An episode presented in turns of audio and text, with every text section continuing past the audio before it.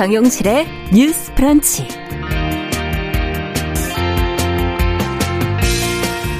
안녕하십니까. 정용실입니다. 경찰이 성매매 단속 현장에서 여성의 알몸을 촬영하고 사진을 단체 채팅방에 공유해서 시민단체가 인권위에 진정을 제기했습니다.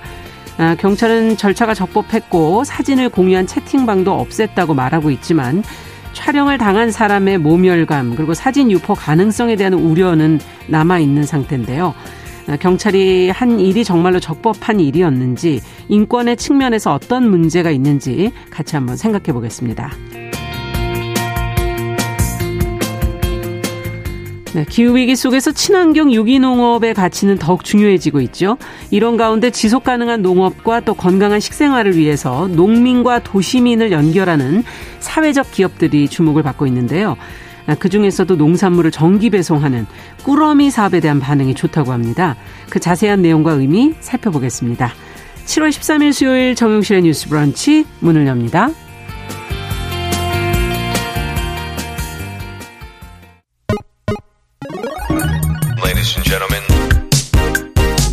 새로운 시각으로 세상을 봅니다. 정용실의 뉴스 브런치 뉴스픽. 네, 정용실의 뉴스 브런치 언제나 청취자 여러분들과 함께하고 있습니다. 오늘도 유튜브 콩앱 그리고 라디오로 어, 들으시면서 의견 보내주시면 되겠습니다.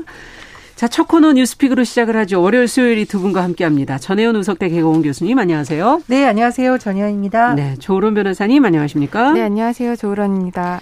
자, 오늘 첫 번째 뉴스는 어, 정의당에 대한 얘기를 좀 해볼까 합니다.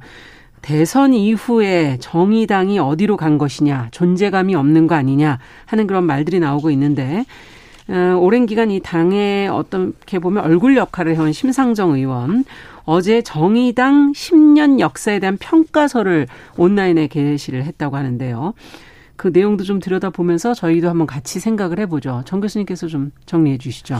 예, 정의당의 경우에는 지금 지도부가 총사퇴를 해서 비대위 체제를 꾸린 상황입니다. 네. 그 이유는 대선에서도 패배를 했는데 뭐 정의당이 대선에서 당선될 거다라고 생각하시는 음. 분들은 많지 않았을 수 있지만 예. 중요한 것은 득표율인데요. 그렇죠. 20대 대선에서 2.3 6.7%가 나왔습니다. 음. 직전 대선에서 6.17%였으니까 네. 정의당 내부에서도 굉장히 아쉽다는 평가가 나올 수밖에 없었고요.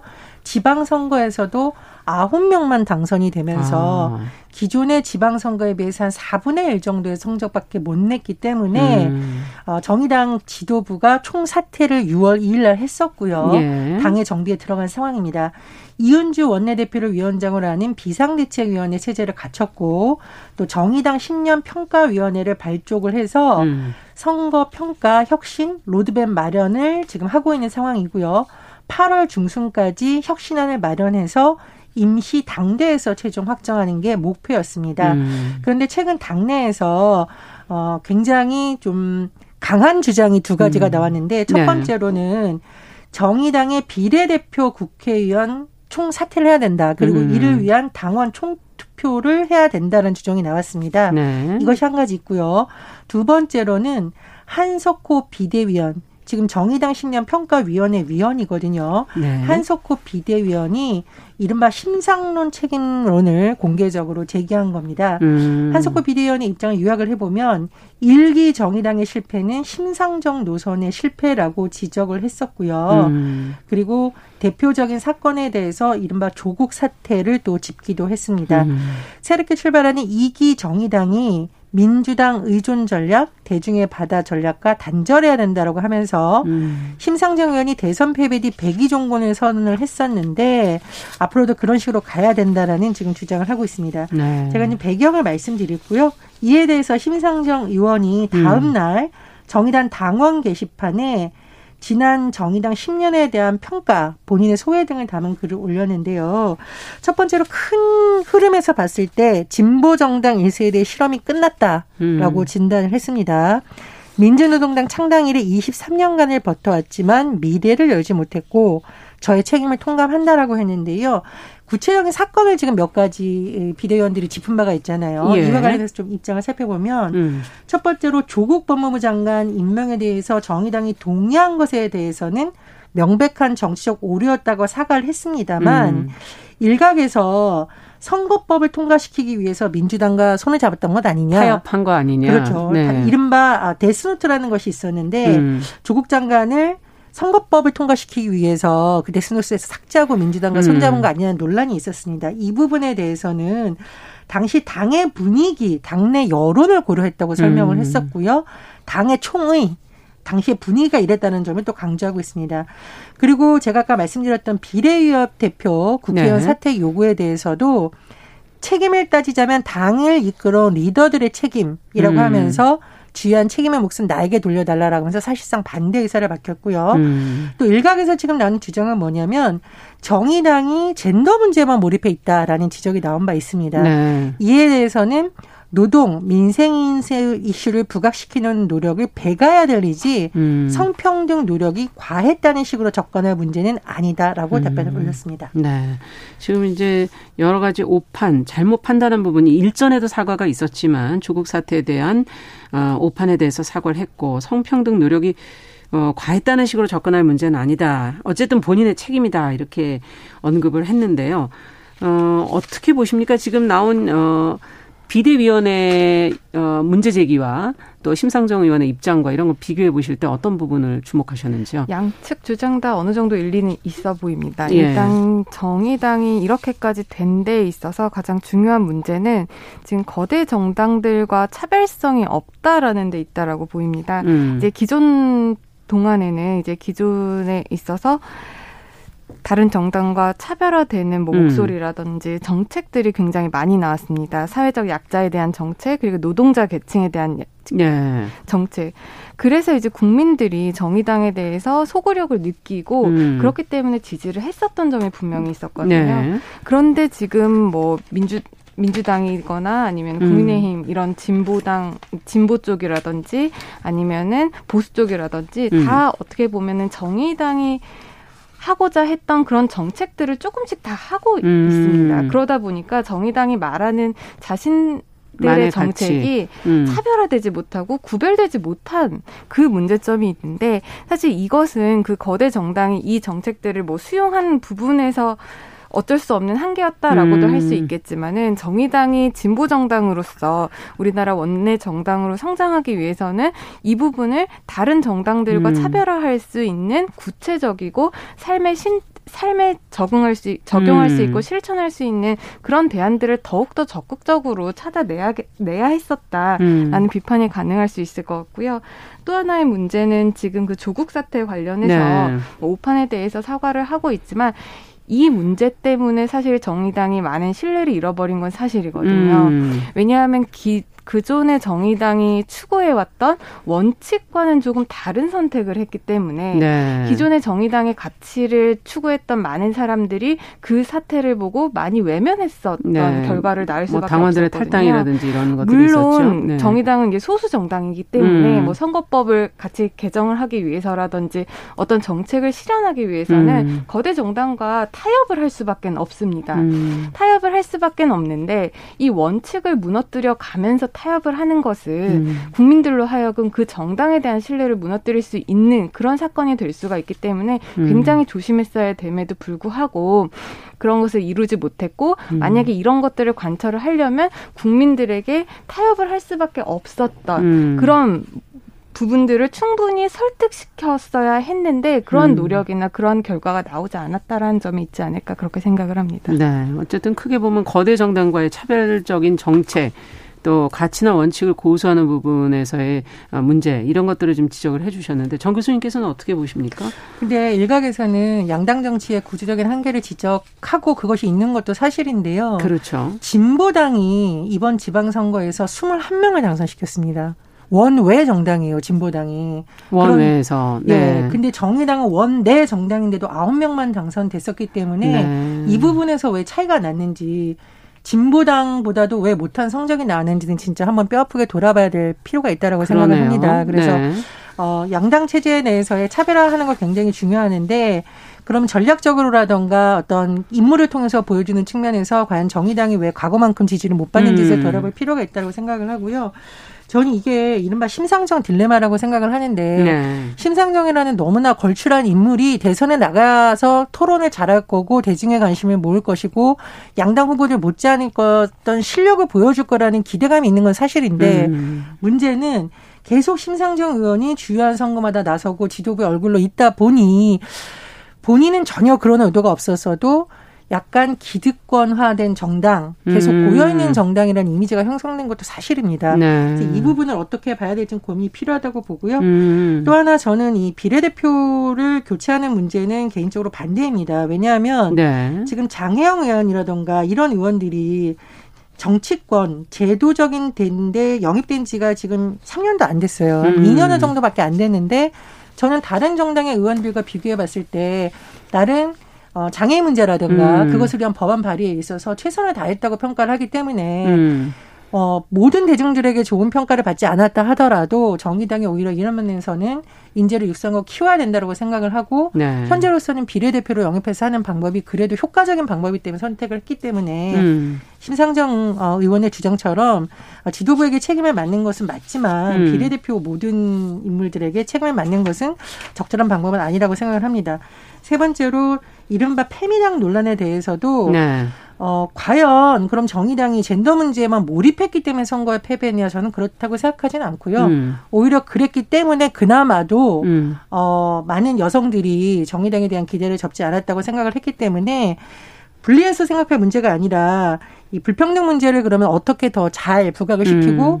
중요한 것은 정의당이 하고자 하는 중앙 정치적인 노력뿐만 아니라 지역에서 풀뿌리를 내려야 사실 지방선거는 가능성이 있거든요. 그렇죠. 그런 네. 점을 조금 더 고민하면 좋겠다는 생각이 듭니다. 네. 지금 이제 두 분 말씀을 들으면서 지금 뭐 사설들도 나오는 것이 이건 리모델링을 해야 되는 거냐 뭐 재건축을 해야 되는 거냐 하는 정도의 얘기가 있어서 아, 앞으로도 또 뼈아픈 노력이 필요하지 않을까 하는 그런 생각이 듭니다.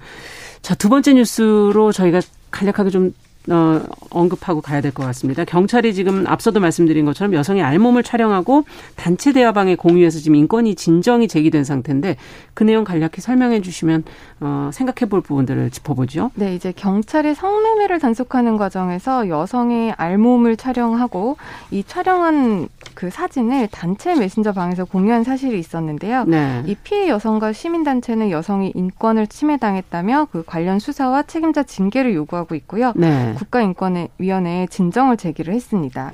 이게 어떻게 된 일이냐면 이제 서울 경찰청 풍속 수사팀이랑 이제 송파 방배 경찰서 경찰관으로 꾸려진 성매매 합성 합동 단속팀이 네. 성매매 단속을 하려고 오피스텔로 들이닥친 겁니다. 아. 당시 A 씨는 이제 성매매 노동자였고요. 네. 알몸으로 앉아서 담배를 피고 있었고 성매수 남성도 함께 있는 상황이었는데 안으로 이제 경찰관에 들어오자마자 휴대폰으로 세 차례 촬영을 했다라고 합니다. 아. 이제 몸을 가릴 시간조차 없다 보니까 음. 알몸이 그대로 사진이 찍혔었던 건데요. 네. 그 부분에 대해서 이제 왜 찍냐 사진을 지워달라라고 요청을 했지만 뭐 경찰은 뭐 이게 증거다 다 어. 찍혔으니까 빨리 쓰, 진술서를 이제 쓰고 끝내자라고 압박을 했다고 합니다. 음. 그런데 이제 더 큰 문제는 이제 한 달 뒤에 조사를 받으러 경찰서에 갔는데 그 여성이 자신의 사진이 그 합, 합동 단속팀의 단체 SNS방에 공유된 사실을 알게 됐습니다. 아. 나중에 경찰 측에서는 이게 수사를 합동 수사를 하다 보니까 SNS 방에 그 합동 수사 결과라든지 그런 당시의 상황을 공유하기 위해서 어쩔 수 음. 없이 올린 것이었다라고 하고 이 사진은 다 삭제를 하고 그 방도 폭발을 했다라고 하고 있는 상황입니다. 음.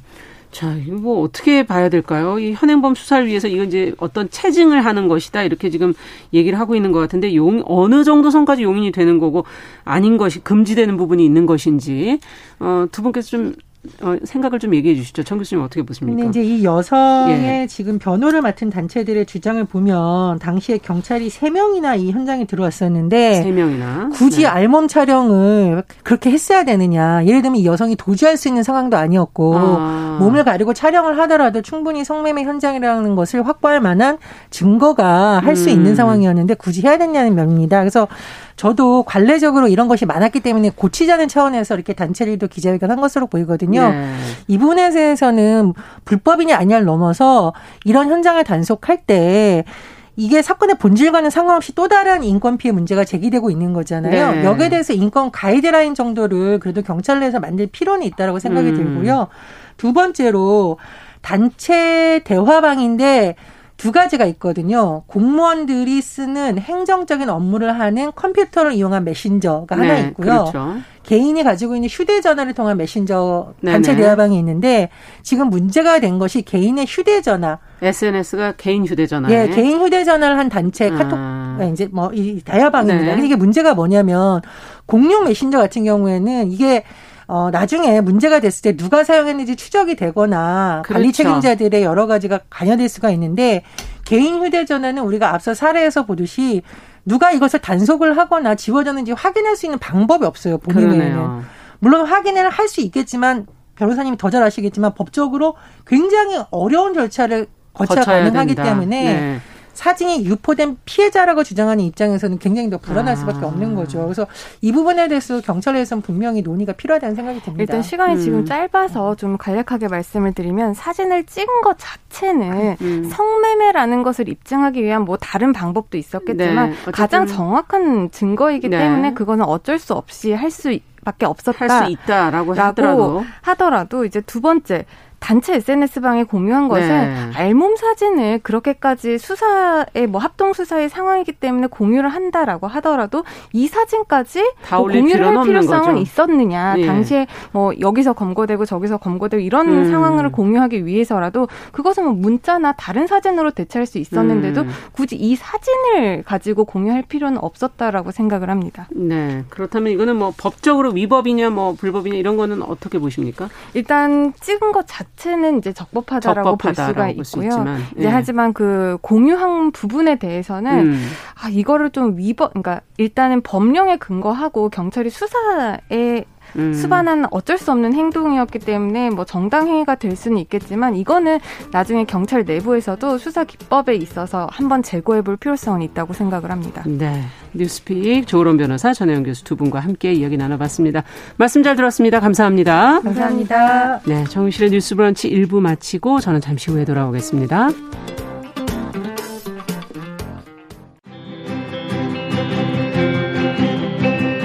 누군가는 아깝다고 생각할 우리 사회의 다양한 비용들과 푼돈들, 음. 삶의 전선에서 음. 최선을 다하고 살아가는 우리의 모습도 제 몫에 맞는 평가와 그에 합당한 시선이 좀 필요한 시점이 아닌가 하는 생각을 해충이다, 이충이다 이거는 네. 순전히 사람의 아. 그 잣대로 이야기를 하는 거예요. 음. 곤충이 우리 사람보다 몇 억 년 먼저 지구에 나왔거든요. 호모 사피엔스의 선배다 이렇게 얘기를 해요.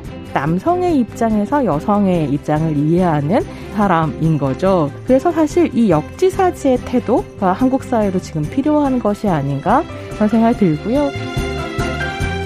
세상을 보는 따뜻한 시선. 정용실의 뉴스 브런치. 네, 정용실의 뉴스 브런치 듣고 계신 지금 시각 11시 31분입니다. 필환경 시대를 맞아서 저희가 기후변화로 인한 문제들, 환경 이슈들 살펴보고 있습니다. 환경하자 서울환경운동연합의 이우리 팀장 자리해 주셨습니다. 어서 오십시오. 네, 안녕하세요. 자, 오늘 어떤 얘기를 좀 해볼까요? 우리 지난 시간에 기후변화와 농업에 대한 이야기 저희 전달 드렸었는데요. 아, 그래서 정말 농업이 참 중요하구나. 네. 자급자족하는 게 정말 왜 필요한 필요하고, 건지를 네. 다시 한번 또 체감했어요. 맞습니다. 음. 그렇지만 이제 또 기후 위기라는 너무 거대한 이슈이기도 하고 그렇죠. 또 이렇게 국내에서 농지가 사라지고 음. 그리고 또 농업인들을 보호해야 되는 정책들이 많아져야 하는데 사실 우리 개인은 무엇을 해야 될까 이런 고민들도 좀 아. 많아지셨을 것 같아요. 맞아요. 그래서 오늘은 제가 이제 우리 농산물을 지키고 음. 또 친환경 농산물을 선택해서 먹을 수 있는 꾸러미 사업에 대해서 좀 소개를 드리려고 합니다. 꾸러미 사업. 뭐 이게 꾸러미 사업이라는 게 있나 보죠? 우리 농산물, 어. 우리 농산물입니까 주로? 네 맞습니다. 음. 완전 다 우리 농산물로 이제 되는 음. 꾸러미라고 좀 설명을 해주세요. 꾸러미 사업 좀 드리고 싶고, 네. 네. 이게 보통 이제 시장이나 대형마트에 가서 우리는 필요한 농산물을 구입을 하는 시스템이 좀 보편적이잖아요. 그쵸.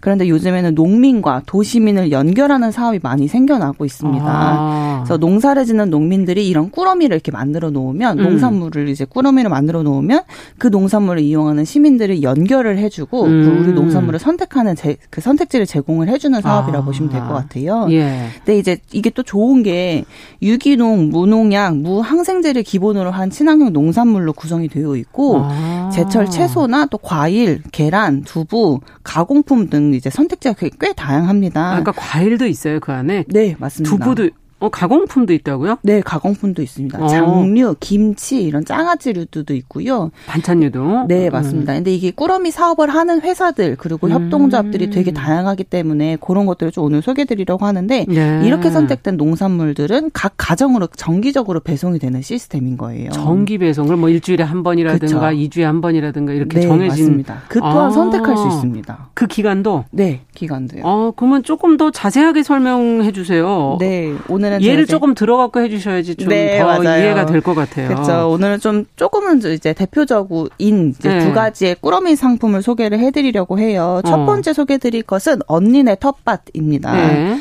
언니네 텃밭은요 제초제를 쓰지 않는 저농약을 최소 기준으로 지키면서 채소 농사와 토종 농사를 짓고 있는 곳이에요. 아. 이 농산물을 꾸러미로 만들어서 정기 배송을 해주는 서비스인데 음. 언니네 텃밭의 이 꾸러미 같은 경우는 여성 농민이 구성한 마을 공동체에서 직접 재배하고 음. 또이 수확한 먹거리를 도시 소비자에게 회원들에게 함께 나누고자 하는 마음으로 만들어진 곳이라고 합니다. 아, 그러니까는 마을에서 다른 걸 좀 키우실 거 아니에요? 어떤 분은 뭐 파를 키우시면 음, 네, 어떤 분은 상추를 키우고 이제 그걸 모아서 보내주는 네, 그런 서비스군요. 한 가정에 맞게끔 꾸러미로 이렇게 만들어서 네, 보내주는 도시로. 그렇죠. 아 그러면 특히 근데 여성 농민들 사실은 지금 뭐 농가들이 나이 드신 분들도 많은데 여성들이 특히 나이 들어 계신 분들도 꽤 있고 네. 그분들 여성 농민들이 일군 텃밭에 사는 거군요. 네, 맞습니다. 음. 이게 언니네 텃밭은요. 전국 여성 농민회 총연합에서 식량 주권 사업단으로 처음 출발한 활동인데요. 음. 현재는 이제 법인을 분리해서 독립적으로 운영을 하고 있고 아. 전현농이랑은 이제 긴밀한 관계를 유지를 하고 있다고 해요. 네. 근데 이게 또 좋은 게 이제 여성 농민들이 이제 소규모 텃밭에서 소규모 텃밭에서 네, 직접 생산한 먹거리를 매주 1회 음. 소비자 회원들에게 보내고 또 소비자 회원은 매월 지정된 회비로 여성 농민들의 생산을 지원을 하는 형태인 음. 거죠. 이렇게 선순환이 가능한 형태인 거예요. 그러네. 돈이 바로 들어오고 직거래니까 어디 거치지를 않으니까. 그렇죠. 맞습니다. 아. 또 대규모 이렇게 기업형 이런 농사로 망가진 이런 땅들을 좀 살리고 종 다양성을 지키는 생태농법을 기준으로 아. 이제 해서 지속 가능한 농업, 농촌 환경을 만들기 위해 애쓰는 곳이라고 합니다. 음. 이제 꾸러미는 제철 채소를 기본으로 하고 있고요. 네. 두부나 유정란, 김치나 장아찌류들도 팔더라고요. 네. 밑반찬이 포함된 구성도 있어서 사실 또 채식주의자들도 이제 유정란은 또 제외시키고 채식꾸러미로 구성을 할수 아, 선택하실 수 네. 있고 이런 선택자가 되게 다양하고 또 음. GMO에 오염되지 않은 토종 씨앗을 나누는 또그 지키는 사업들도 하고 있어서 이 씨앗을 받아보고 우리 집에서 작은 텃밭을 키울 수도 있는 그런 형태도 그런 아, 사업도 하고 그러면은 있습니다. 그 채소 꾸러미 말고도 씨앗으로 내가 키울 수도 있다는 얘기예요? 네, 맞습니다. 토종 씨앗 우리 거. 네, 토종 아, 씨앗. 네. GMO에 굉장히 중요하잖아요. 않은, 네. 음. 그 씨앗을 받아서 이제 집에서 싹을 틔워 가지고 그 생산물을 먹을 수 있는 그런 아. 형태도 하고 있고 요즘에 이제 마트에서 밀키트 같은 거 구입 많이 하시잖아요. 좀 편하죠. 그쵸? 바로 다 다듬어져 있으니까 맞아요. 바로 음식 하실 수 네. 있으니까. 되게 편한데 되게 단점은 쓰레기가 많이 나온다는 그런 단점들도 좀 있어요. 아. 근데 이제 언니는 텃밭에서는 또 언니들이 만들고 여기서는 이제 항상 언니들이라고 표현을 하더라고요. 네. 여성 농민들을. 언니들이 만들고 다듬은 재소, 재료와 또 양념으로 구성된 하나의 요, 요 리 뚝딱 꾸러미라는 것도 있습니다. 아, 그러니까 요리를 쉽게 만드실 수 있도록 네. 꾸러미를 만들어 놓은 네, 거. 네, 맞습니다. 요리가 뚝딱 나오듯이 밀키트네요, 일종의 네, 이것도. 맞습니다. 밀키트입니다. 음. 이런 것들도 친환경 제품으로 구성이 되어 있고 아무래도 쓰레기가 많이 나오는 문제 도 음. 있기 때문에 비닐을 최소화하고 아. 플라스틱들을 최소화하면서 이제 전기 배송해주는 시스템을 유지하고 맞아요. 그, 그 안에 비닐이 정말 네, 정말 나오죠. 많죠. 네. 네. 그게 참 항상 문제인데. 그러면 다른 꾸러미도 더 있다고 소개해 주신다 그랬으니까. 아, 네. 제가 하나는 제가 이제 최근에 신청해서 한 두 달 정도 이용을 해본 곳이라서 자신감 네. 있게 소개를 드릴 수 있을 것 같은데, 음. 어글리어스라고 하는 한 회사의 꾸러미입니다. 어글리어스. 네. 이게 이름에서도 딱 드러나듯이 소위 못생겼다는 이유로 벌어지는 농산물이 전 세계 3분의 1이나 차지를 한다고 해요. 아, 굉장히 많아요. 많죠. 네.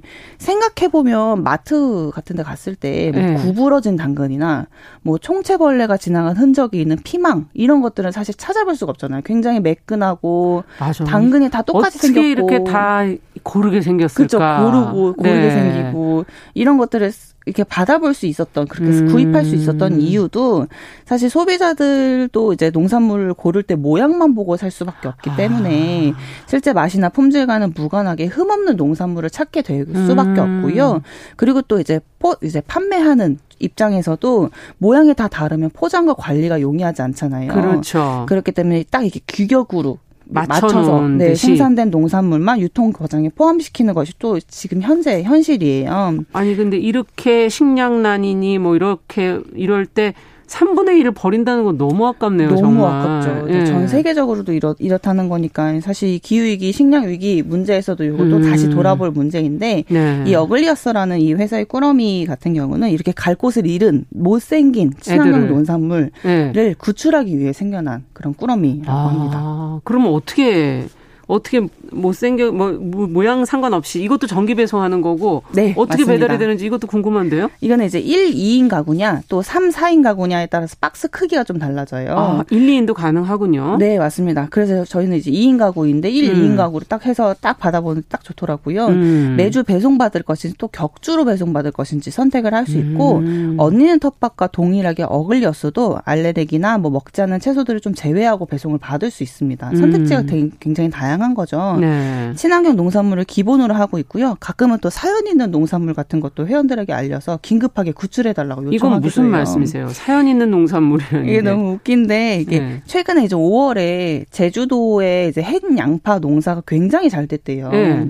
그런데 이제 2000 21년산 작년이죠. 작년에 저장되어 있던 양파가 출하가 계속되면서 어. 사실 이제 시장에 양파 공급이 너무 많아진 거예요. 아, 가격이 그럼 막 떨어지잖아요. 그렇죠. 가격이 뚝뚝 떨어지게 옛날에 무안에서도 양파가 너무 잘 됐을 때 음. 한번 밭을 그냥 갈아 엎으셨다 네. 그러더라고요. 정말 말 그대로 갈아 엎어서 그걸 음. 그냥 산지에서 폐기해 버리게 되는 음. 그런 상황인 건데 이제 한 농가에서 제주도 농가에서 이 회사에 전화를 해서 이걸 좀 알려달라, 해달라. 어떻게 좀 해달라라고 요청을 했고 이게 또 화학 화학 농약이나 살충제, 제초제 이런 것들을 음. 하나도 사용하지 않고 건강하게 자란 농 농산물이기 때문에 아. 산지 폐기되기 너무 아쉬운 거죠. 아. 그래서 이런 햇 양파 50톤 정도를 구출해달라고 요청을 했고 요거를 회원들에게 소식을 알려서 판매를 시작하고 단기간에 판매가 되어서 품절이 되는 사례도 있었습니다. 아, 이렇게 그러니까 정말 사연 정말 있는 농산물이죠. 사연 있는 농산물도 이렇게 대량 폭락 가격이 폭락할 것 같을 때는 참 소비자들하고 연결되면 참 좋겠다는 생각이 다시 한번 드네요. 네, 네. 맞습니다. 정리를 한번 해보죠. 오늘은 제가 두 가지 꾸러미만 소개를 드렸어요. 음. 근데 그렇지만 우리 주변에는 우리 농산물을 이용할 수 있는 곳이 정말 많습니다. 음. 뭐 건강한 농산물을 판매하는 생협도 있고요. 그렇죠. 소개해드린 꾸러미와 비슷한 형태로 진행하는 뭐 흙살림 꾸러미, 음. 슬로우 박스 이런 회사들도 있고 음. 또 아는 농가가 있다면 직접 연락을 취해서 이제 한 박스씩 배송 받아가지고 가족들이랑 나누는 것도 가능하겠죠. 네. 농가와 함께 이제 더불어 산다는 마음을 가지고 우리 농산물을 선택해서 오늘 저녁 밥상 한번 꾸려보시면 어떨까 싶습니다. 네. 환경도 생각하면서 그러면서 건강도 챙기는 자, 환경하자. 오늘 서울환경운동연합 이우리 팀장과 함께 지속 가능한 농업, 건강한 식생활 같이 한번 생각해 봤습니다. 오늘 말씀 잘 들었습니다. 네, 감사합니다.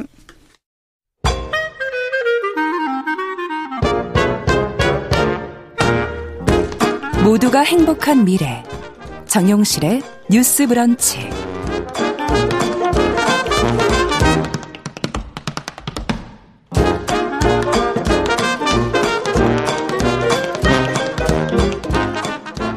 네, 정용실의 뉴스 브런치 듣고 계신 지금 시각 11시 41분입니다. 자, 이번에는 대중매체와 사회문화 현상을 좀 까칠하게 들여다보는 문화비평 시간인데요. 손희정 평론가가 한 달 동안 자리를 좀 비우기로 했습니다. 그래서 어, 오늘부터 이제 앞으로 최지은 평론가와 저희가 2주간은 함께 하도록 하겠습니다. 어서 오십시오. 네, 안녕하세요. 네, 최지은입니다. 반갑습니다. 오늘 그럼 우리는 무슨 얘기를 좀 해볼까요? 어, 오늘은 이제 이거 아시는 분들은 잘 아시겠지만 또 생소한 분들은 이게 무슨 얘기지? 그러면 잘 설명해 주셔야 돼요. 주제에 대해서 좀 얘기를 나눠볼까 합니다. 네. BL? 네네. 비엘이라는 건 뭐, 뭐, 뭐의 약자예요? 어, 비엘은 네. 보이즈 러브의 약자인데요. 어. 어, 남성과 남성의 사랑을 그린 좀 다양한 장, 창작물을 통칭하는 장르명이라고 할 수 있습니다. 네. 네, 뭐 이게 그러면 네. 예전에부터 있었던 건가요? 네네. 그래서 이거는 음. 뭐 이제 넓게 보면 뭐 음. 뭐 우리나라를 얘기할 때는 뭐 남성 아이돌 그룹 멤버들이 아. 등장하는 뭐 팬픽 또 사실은 이제 팬들이 비엘, 만든 네네 팬픽션도 사실은 이 장르 안에서 볼 수 있고 아. 또 이거는 해외에서 더 먼저 있었던 건데 그러니까 남성 유명인들을 커플로 설정하는 가상의 이야기인 네네. 거죠. 가상의 이야기죠. 그렇죠. 네네. 음. 그런 것들이 이제 다 이 안에 들어가는. 어, 예, 넓게 보면 그냥 함께 이야기할 수 있는 그런 아, 맥락이 있습니다. 네. 그렇군요. 근데 최근에 왓챠에서 네. 뭐 방영한 작품 하나가 반향을 크게 일으켜서 지금 이 BL이라는 얘기가 네. 다시 이제 나오게 된 것 같은데 네. 그 드라마가 Semantic Error? 네네. 어떤 드라마인가요? 네, 이 드라마는요, 지난 2월에 OTT 플랫폼 왓챠에서 오리지널로 음. 공개한 드라마인데요. 네. 어, 컴퓨터 공학을 전공하는 한 학생과 음. 또 시각 디자인과에 다니는 또 다른 남학생, 그러니까 음. 남자 대학생들이죠. 그러니까 이 두 사람의 티격태격하는 캠퍼스 로맨스를 그린 음. 음. 저수리 작가의 동명 소설을 원작으로 한 드라마입니다. 음. 근데 이 드라마가 공개와 동시에 왓챠 시청 순위 1위에 올라서 3개월 가까이 그 자리를 지켰고요. 오. 또 국내 OTT 드라마로는 최초로 극장판 개봉도 앞두고 있습니다. 극장판? 네. 그럼 영화가 된다는 건가요? 어, 영화처럼 편집을 해서 이제 아. 좀 팬들이 보고 싶었던 그런 영상을 좀 큰 화면에서 아. 좋아하는 사람들이 함께 볼 수 있는 그런 작품으로 이제 다시 또 만들어진다. 네네. 어, 드라마 quality가 그렇게 높은가요? 음, 뭐, 잘 만들어진 well-made. 어, 아, 이, well... 1위가 이렇게 되, 긴 기간 된다는 건 무슨 이유일까 해서 궁금해서요. 어, well-made의 기준은 음. 또 이게 사람마다 좀 다를 텐데 음. 일단 좀 중요한 거는 이런 장르에 대한 수요가 분명히 존재를 아. 했는데 이 작품 같은 경우에는 그 이 BL 장르를 좋아하는 사람들의 기대를 음. 충족시키는 그런 영상물이었다라고 아, 할수 있을 것 같습니다. 그래요. 뭔가가 만족이 됐기 때문에 네. 어, 1위가 되는 게 아닐까 싶은데 네네. 지금 어떤 기대를 충족했던 네네. 것 같다. 그리고 네. BL 수요가 있었다. 네네. 지금 그런 얘기를 해주셨어요. 어, 여기에 그럼 배우들은 어떤 배우? 어, 배우들이요. 네. 그 아이돌 그룹 크나큰이라는 음. 그 그룹이 있었는데 이 그룹의 member였던 그러니까 네. 지금은 아닌데 박서함 씨하고 음. 또 DKZ라는 또 다른 아이돌 그룹의 멤버인 박재찬 씨가 출연을 했습니다. 오. 근데 아무래도 아이돌 시장 경쟁이 워낙 치열하다 보니까 이분들도 가수 활동으로 아주 뚜렷한 성과를 거두지는 못했는데 어. 시멘틱 에러가 공개되자마자 그야말로 엄청난 스타덤에 올랐습니다. 아. 네. 그래서 뭐 아쉽게도 박재함 아 박서함 씨 경우는 3월부터 사회복무요원으로 지내고 있어서 연예 활동을 음. 하지 못하고 있는데 박재찬 씨 같은 경우에는 지난 몇 달 동안 거의 제가 알고 있는 거의 모든 패션 잡지에서 화보와 인터뷰를 진행할 만큼 끊임없는 러브콜을 받더라고요. 그렇군. 그럼 그 아이돌 그룹은 어, 지금도 이, 있나요? 네네. 이 DKZ는 어. 계속 활동을 하고 있는데 이 팀이 사실 2019년에 데뷔한 이후로 그렇게 막 뛰어난 성적을 음. 내지는 못하고 있었다가 시멘틱 에러가 공개된 이후인 4월에 싱글 앨범을 냈는데 이 음반이 발매 일주일 사이에 10만 장이 넘는 판매 기록을 세웠습니다. 그건 박재찬 씨 덕분이라고. 아무래도 해야 되나? 박재찬 씨를 통해서 DKG를 알게, 알게 된 분들이 되고. 굉장히 많아진 거죠. 음, 그렇군요. 그러니까 이 아이돌 그룹의 아이돌 그룹이 다 뜨는 건 아니기 때문에 네네. 이 멤버들이 여, 어, 이렇게 배우를 또 하셔야 되겠네요. 어떤 아, 계기가 필요하긴 뭔가 하죠. 계기가 필요한 네네. 거군요. 네. 두 사람이 어, 배우로서도 지금 존재감을 확 드러냈다라는 네. 얘기인데 자 지금 뭐 이 드라마에 대한 설명을 간략하게 들으시면서 아직도 모르겠다는 분들도 계실 것 같아요. 네. 어, 감은 잡으셨겠지만 그래도 어떤 특징, BL 음. 장르가 가지는 특징 이걸 좀 설명을 좀 해주세요. 음, 일단은 굉장히 멋지고 매력적인 남성이 두 명 이상 주인공으로 아. 등장을 해서 어, 아주 처절하거나 달콤한 로맨스를 펼친다는 것이 비엘의 특성이라고 할 수 있을 것 같아요. 정말 네. 막 세상에 없을 것 같은 당연히 없겠지만 음. 정말 너무너무 뭐 헌신적이거나 정열적인 연인들이 음. 나오는 거죠. 그리고 네.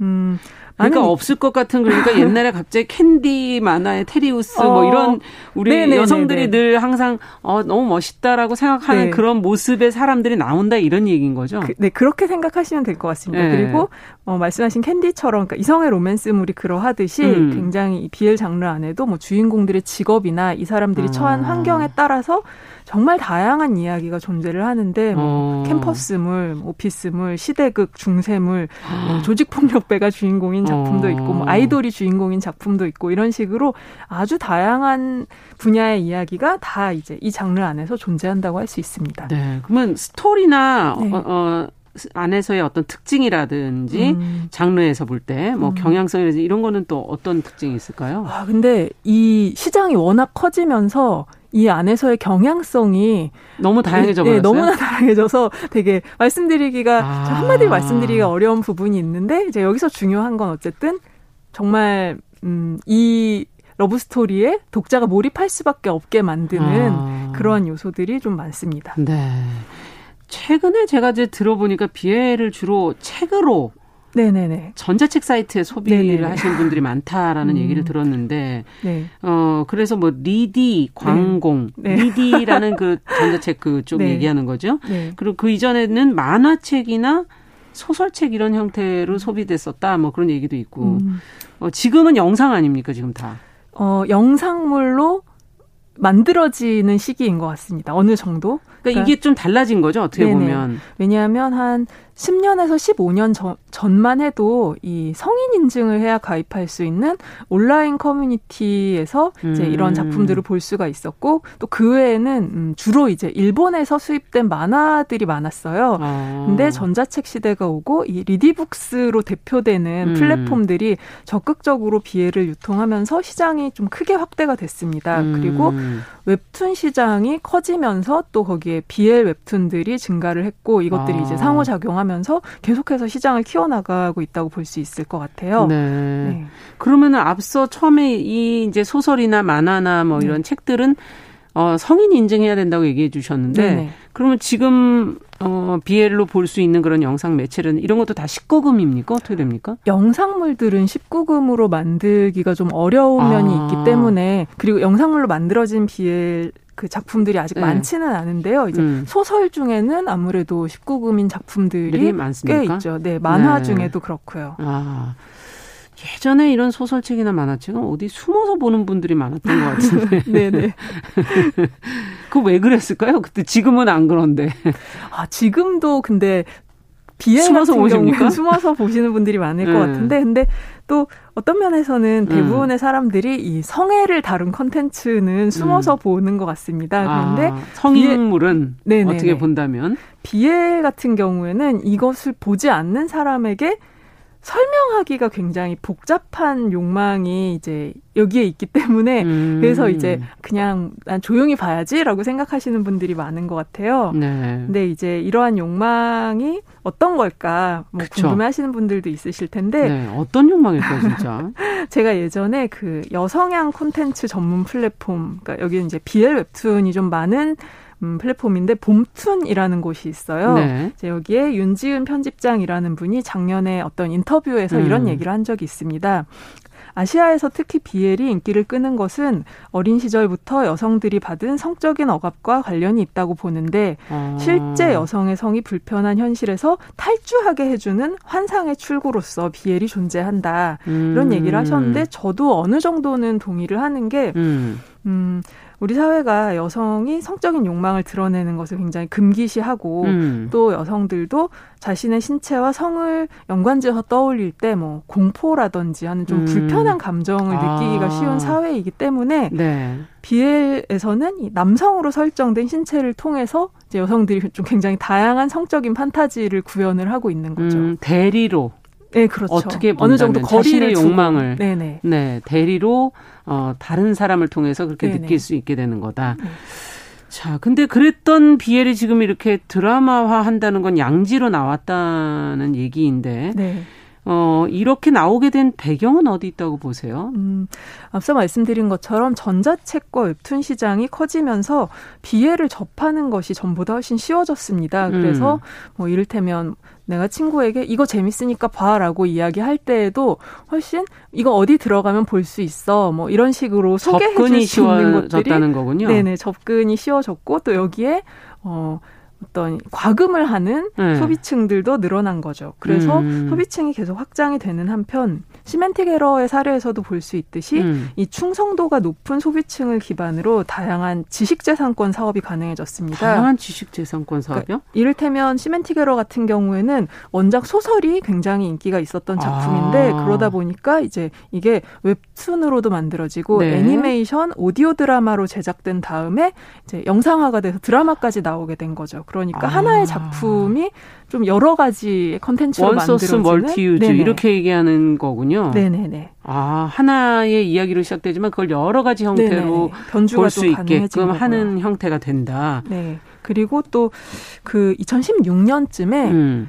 상은이라는 중국 BL 웹드라마가 중국뿐 아니라 한국에서도 굉장한 인기를 끈 적이 있어요. 한동안에 중국 드라마, 중국 웹드라마 많이 들어왔었는데 그 중에 하나였군요. 네네. 그리고 이제 그 이후에 뭐 이를테면 중국 BL 소설을 원작으로 하는데 뭐 막상 드라마에서는 좀 이건 사랑과 음. 우정 사이다라는 식으로 그렸던 중국 드라마들도 중국 한국에서 드라마. 어떤 좀 많은 팬들을 만들어냈고 음. 또 국내에서도 그 사이에 몇 편의 BL 웹드라마나 영화가 OTT를 통해서 공개가 되면서 시장에서의 성공 음. 가능성을 음. 꾸준하게 타진해 왔는데 시멘틱 에러가 성공을 하면서 음. 이 시장의 그 폭발력이 드러난 거죠. 네.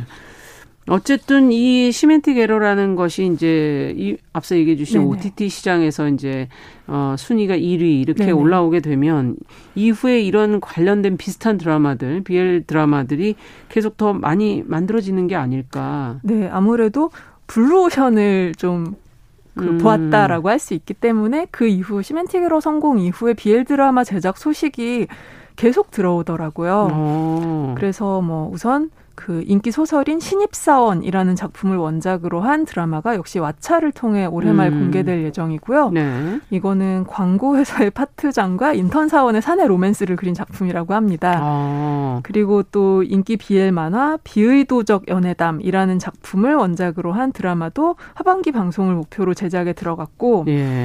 또 카카오 웹툰에서 굉장히 인기가 있는 어 조회수가 1억 4천만이 넘었다고 해요. 네. 그런 만화 드라마가 있는데 이 비밀 사이라는 작품인데요. 예. 이것도 예. 어, 드라마 제작을 기획 중이라고 합니다. 네. 지금 이제 드라마가 예전에는 원 아, 시나리오를 쓰는 분이 따로 있거나 뭐 영화나 드라마 쪽에서 네.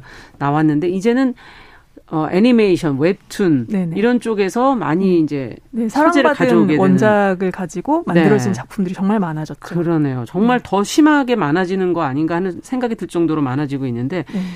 예전 같으면 아이돌 남성 배우들이 이런 BL 드라마 출연은 좀 왠지 음. 꺼리지 않았을까 그런 생각이 들어요. 네네. 근데 어떻게 이렇게 변화가 됐을까요? 음.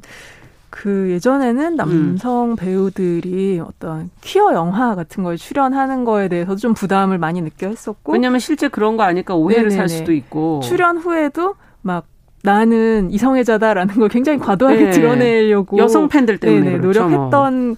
분들이 있는데 네. 어, 요즘 같은 분위기에서는 그러니까 이를테면 현재 우리나라에서 BL 드라마의 주 소비층은 10대에서 40대 음. 사이의 여성들이라고 볼 수 있을 것 같습니다. 네. 그러니까 타겟이 아주 확실한 장르이기 때문에 음. 신인의 경우에는 특히 성공하면 인지도와 인기를 크게 높일 수 있는 음. 그런 길이 되겠죠. 근데 다만 이제 BL 장르 같은 경우에는 음. 이 등장하는 인물의 외적인 매력도 굉장히 중요한 요소이기 음. 때문에 이제 이 소비층의 기준을 이제 넘어설 그렇군요. 수 있느냐가 좀 관건이라고 봅니다. 네.